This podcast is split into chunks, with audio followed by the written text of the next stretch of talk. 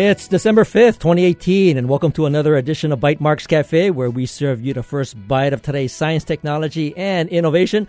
I'm Burt Lum, and of course, first we'll hear from Pete Lancia, and he is the Vice President of Marketing over at Qualcomm. He's going to tell us about the Snapdragon Tech Summit on Maui.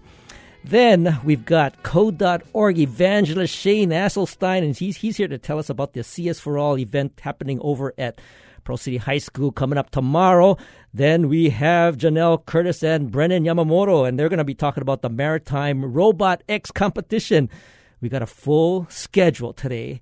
I do want to also mention that the deadline for applications to the Mana Up cohort, this is cohort number three, that is uh, happening right now. The deadline is 12 14, December 14.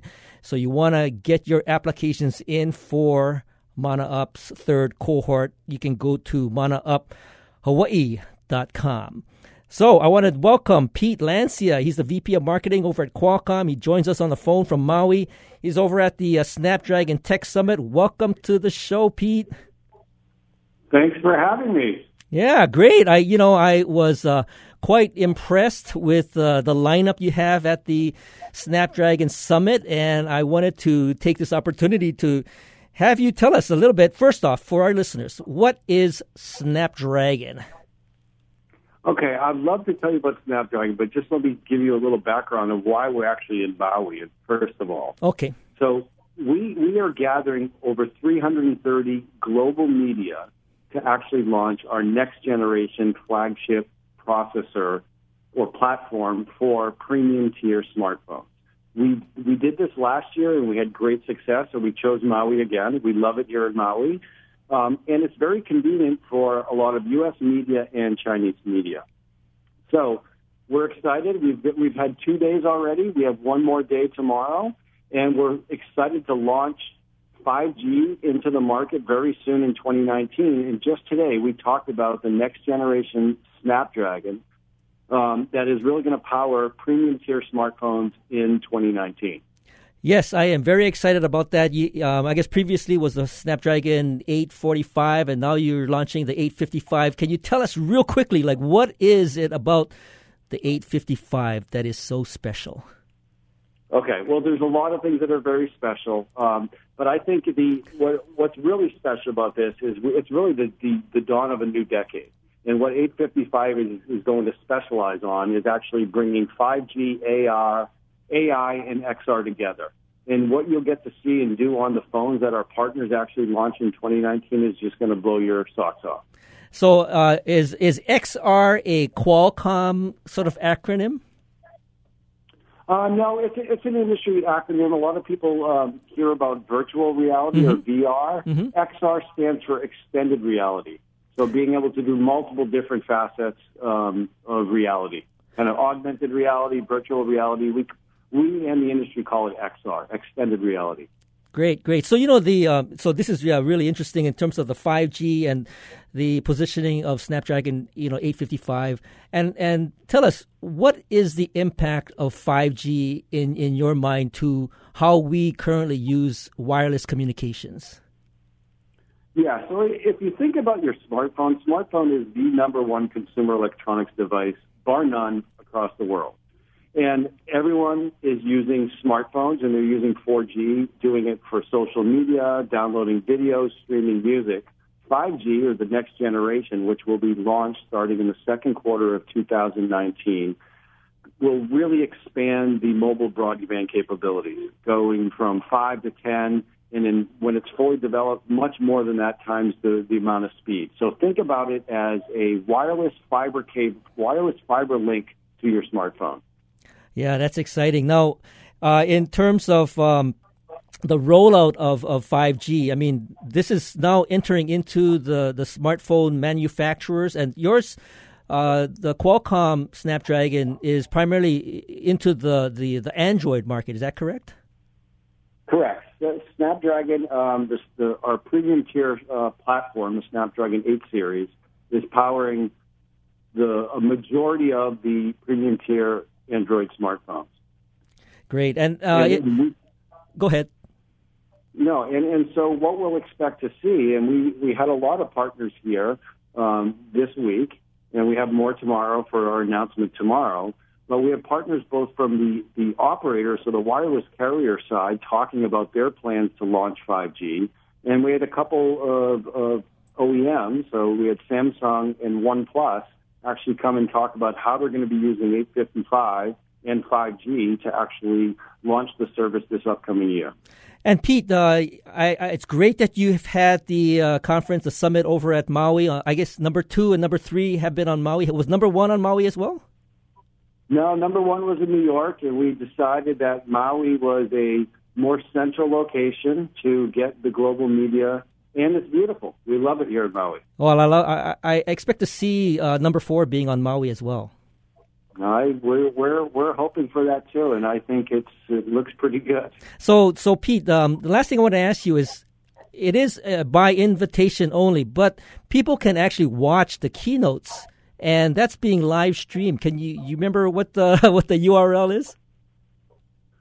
Um, so it is yes. It, uh, it's a very very good question. So it is by invite only, and it is really a media and analyst day. But you're right. What we did is we actually streamed the the keynotes last year.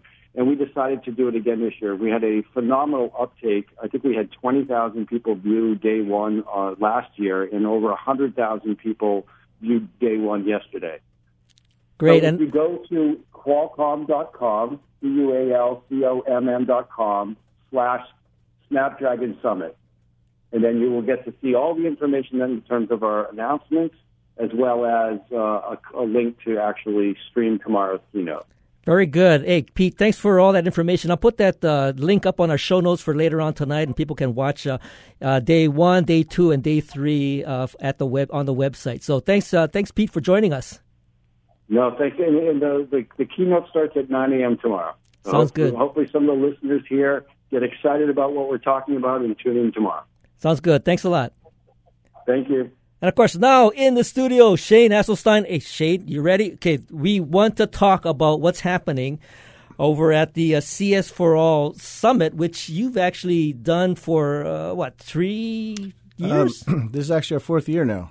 Uh, we started off uh, just doing something in one of the classrooms at our school. right. It started off in Momilani Elementary Yes. School. I remember going to that for a couple of years, and then it sort of just expanded out of the out of the boundary of that uh, cafeteria. Yeah, yeah. So now we have to host it up at uh, Pearl City High School, which um, is now starting to get full as well. So So, what what can people expect uh, when going to CS for All night? Um, so CS for All Night started off as a community event, a school community event, where we wanted to bring awareness to computer science. Mm-hmm. So although we've been teaching computer science at our school for six years, just getting the parents, the community to understand why we're doing this, why we thought this was an important thing to do so soon. Um, so we've decided to use the foundation, the five core foundation of computer science as our as our floor plan, basically, Mm-hmm. and we bring in um, hands-on activities and connect it with industry experts, so kids can see where these activities we're currently doing in elementary school could lead to eventually when they are in the industry. Getting No, jobs. that's great because you know sometimes computer science and, and data and you know we get you know we're getting into things like uh, uh, machine learning. I mean it, it's pretty esoteric, and unless Mm-hmm. people you know can feel and touch and really see what that actually results in, they may not have a real appreciation for all that. Absolutely, yeah, and that's what we're trying to encourage. We're trying to um, enable our parents to see that this is something we need to have, something kids Can, need. can you? Uh, I know there were some really cool, like uh, BB-8, um, you know, robots, and Yeah. you know, a variety of different things Yeah. that you folks demonstrated. Uh, give us a sense as to what some of the demonstrations. So are. some of the hands-on activities this year, we have um, we'll be having dash and dot challenges. Um, we have um, some 3D printing going on, some virtual reality um, happening. Uh, we'll be doing microbits and Makey Makey as well to show connectivity and, and networks infrastructure. Um, we have uh, some of our industry partners. Our uh, Hawaii Open Data has been there for several years now. Um, Shriners Hospital is going to be there. Kapiolani Hospital is going to show how the medical industry is impacted by computer science. Um, Architects Hawaii actually is also going to come. They're going to show some of the tools that they use that have streamlined how they measure buildings and, and office areas and things like that. And it's been it's absolutely fantastic. The stuff was showing. And I think uh, um, I know Ian was mentioning that Ocean is going to be there with Altino. Absolutely. Ocean is going to be there with Altino. Um, they may have some AI stuff going on. Mm-hmm, and Um, they're also going to have um, topography maps. They've got the uh, sandbox, topography sandbox going on there. So Now the the outreach for the event uh, obviously, you know, you're going to get all the, the, the elementary school folks from you know from Momilani, but Right. This is open to the public. But it's also uh, you know something that students from all over the state could actually come in and check out. Absolutely, yeah. We don't um, we don't decline anybody. Anybody's welcome. Uh, you know, from K to twelve, college doesn't matter. Um, as a matter of fact, we have several schools coming to attend to see how they could replicate something like this in their complex. you know, and um, every year we try to add more onto it. So this year, Pearl City High School's robotics team is actually going to show a demonstration of what they've been working on, and um, they've been very successful in their VEX in their VEX competitions in the recent years. Oh, very good. Um, so it's great to have that complex participation as well. And then Mm-hmm, hopefully next year we can get some more elementary schools, the middle school maybe, and who knows? Next thing you know, it's a complex area thing, right? well, So- pretty soon you're going to have to do this over at the uh, convention center. All right, let's do it. No, but this is uh, this is uh, really exciting, and uh, so if anybody wanted to come and check it out, give us the time and place that this will all take place. okay, so it'll be at the Pearl City High School cafeteria. Uh, December 6th, which is tomorrow, at, from 5.30 to 8.30. And if you wanted any more information, you can go to the Momilani School website.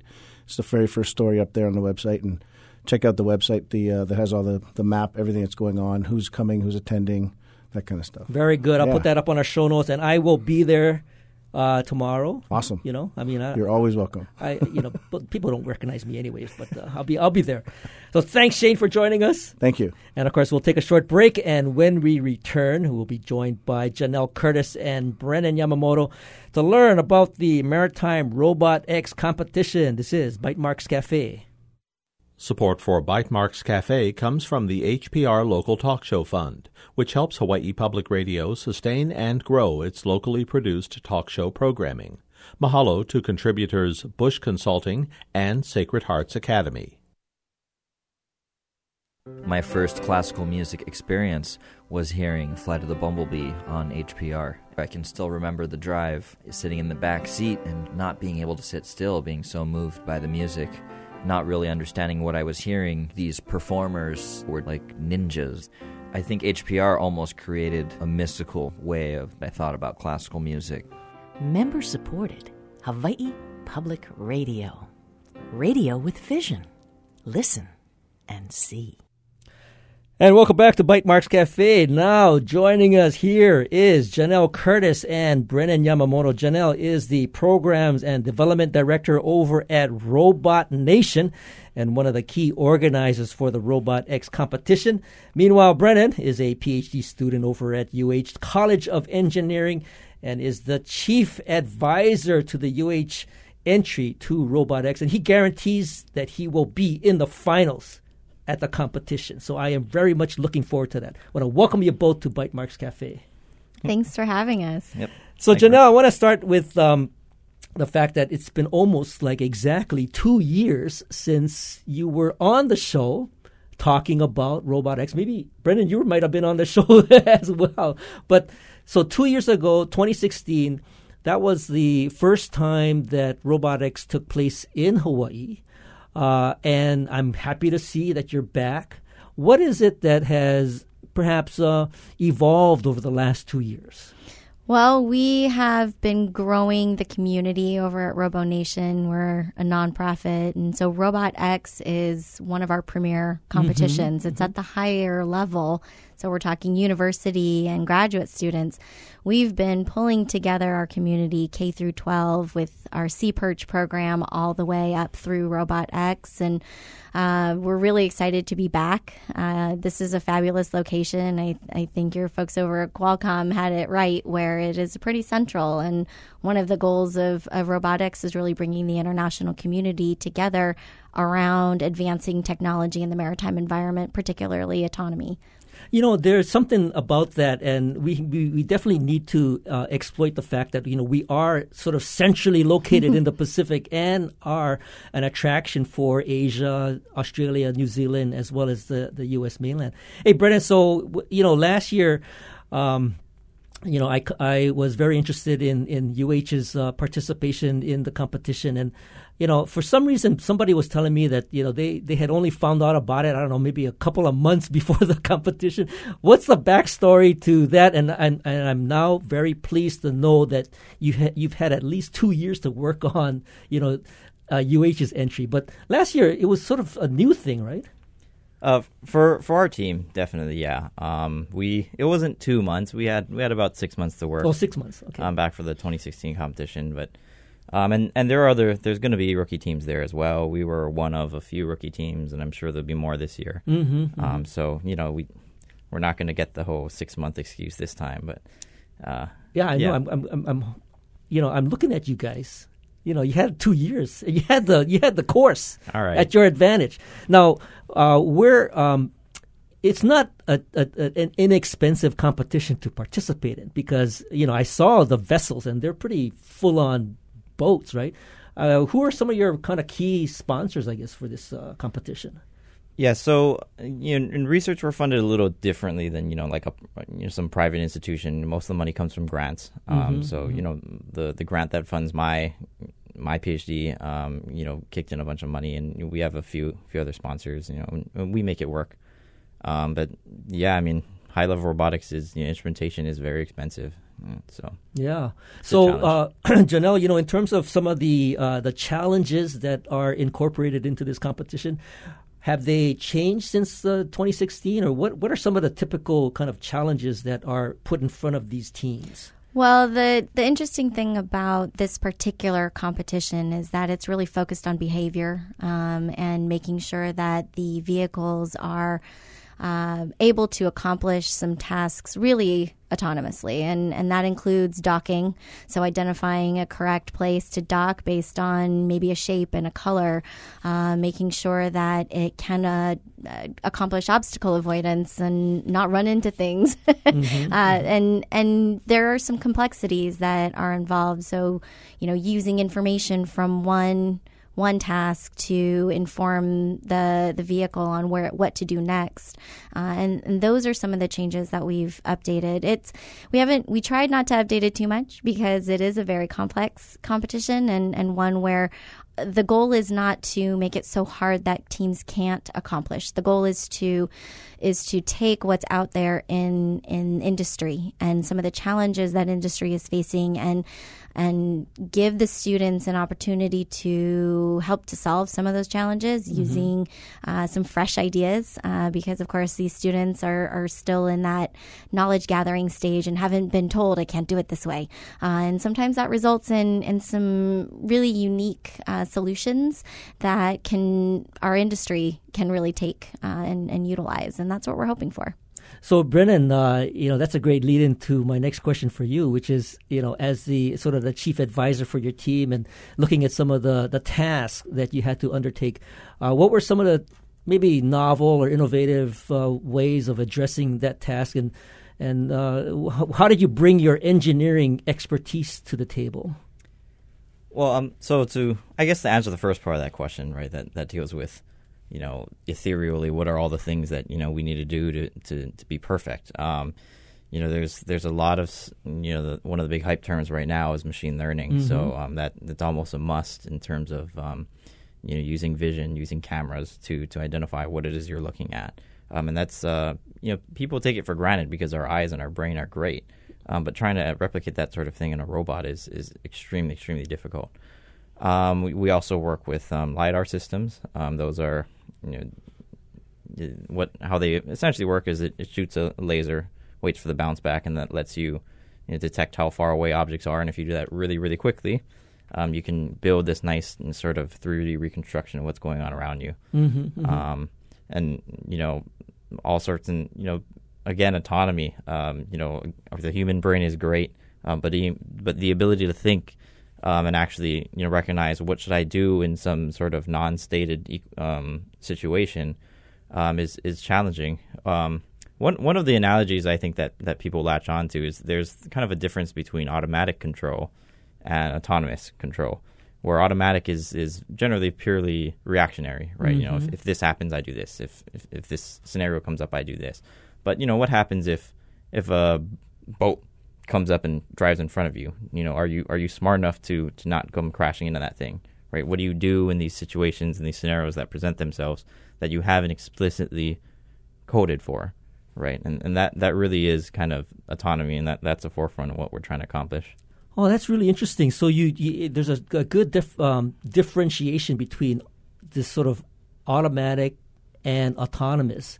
I do want to ask you some, um, just a couple questions about the, you know, the the process that you went through in terms of uh, helping the machine learn because that takes a lot of data.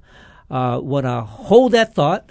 Want to actually go to this short break, and we will continue our conversation with both Janelle Curtis and Brennan Yamamoto. This is very interesting because we're going to, we're getting into the guts of the Maritime Robotics competition. Stay tuned. This is Bytemarks Cafe. Support for Bytemarks Cafe comes from the HPR Local Talk Show Fund, which helps Hawaii Public Radio sustain and grow its locally produced talk shows. Mahalo to contributors Chaminade University, Inter Island Solar Supply, and Hastings and Pleadwell, a communication company.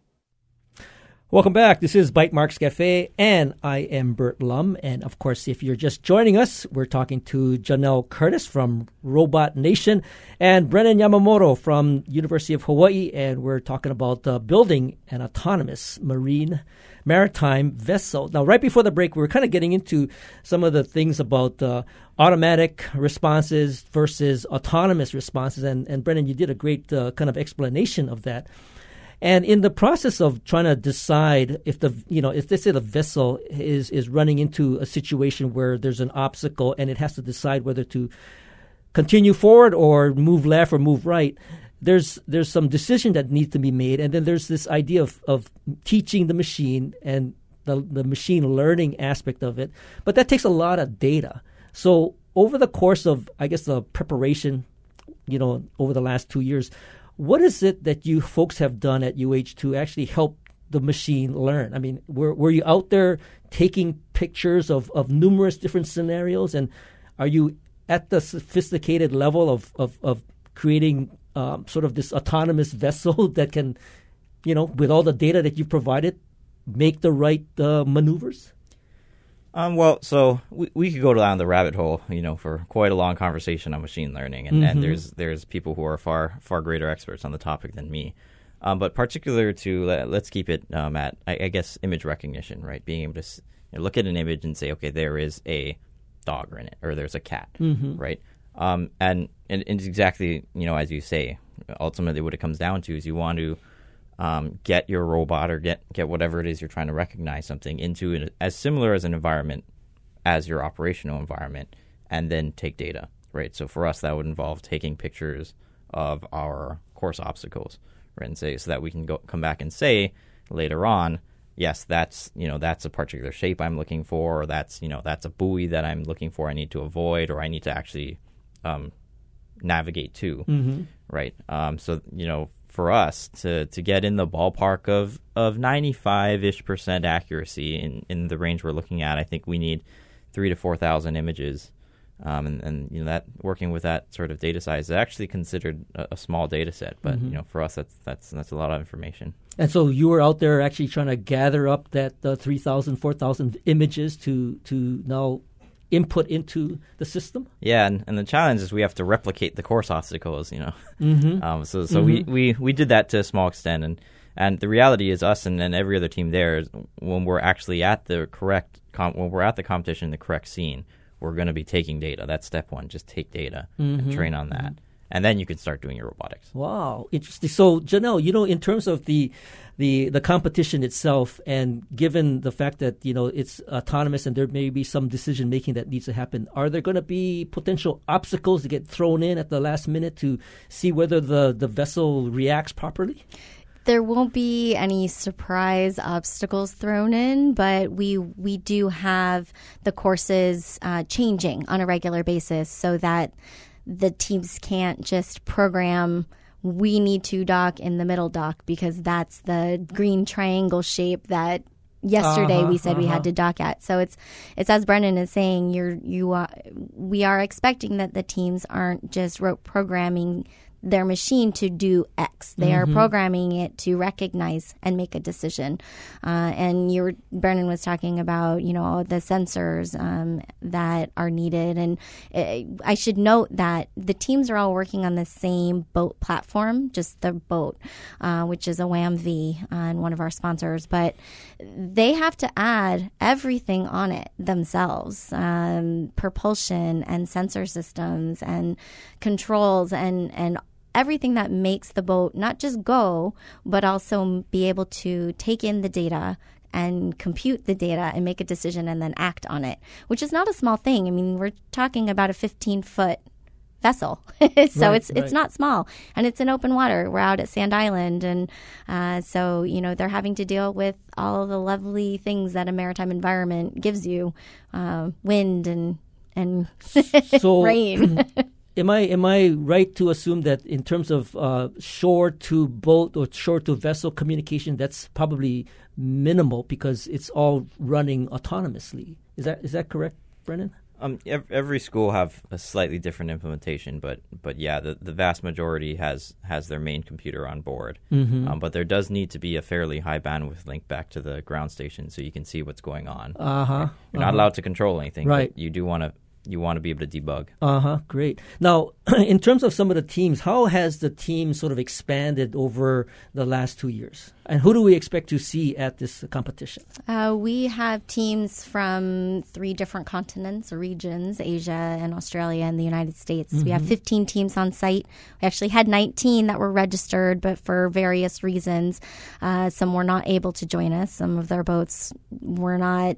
Uh, think seaworthy at this point and and others just weren't able to to be able to make it all the way out here. But we we've got all the teams listed um, on our website at robotx.org so definitely go take a look and we have their websites and we'll have some of their other materials posted later and certainly would want everyone to come out and visit us. We're we're at sand island as i mentioned uh, over at honolulu community college's marine education training center and same site as uh, polynesian voyaging society. And there are co-hosts as well. And uh, we we have the competition open to the public all week next week so with finals being on saturday Oh, that's great. So, would you have a, a specific or, or particular day that you might recommend for people to come check this out? Saturday finals would be the best day. We have finals starting at 11 o'clock uh, a.m. on Saturday the 15th. So that's next Saturday.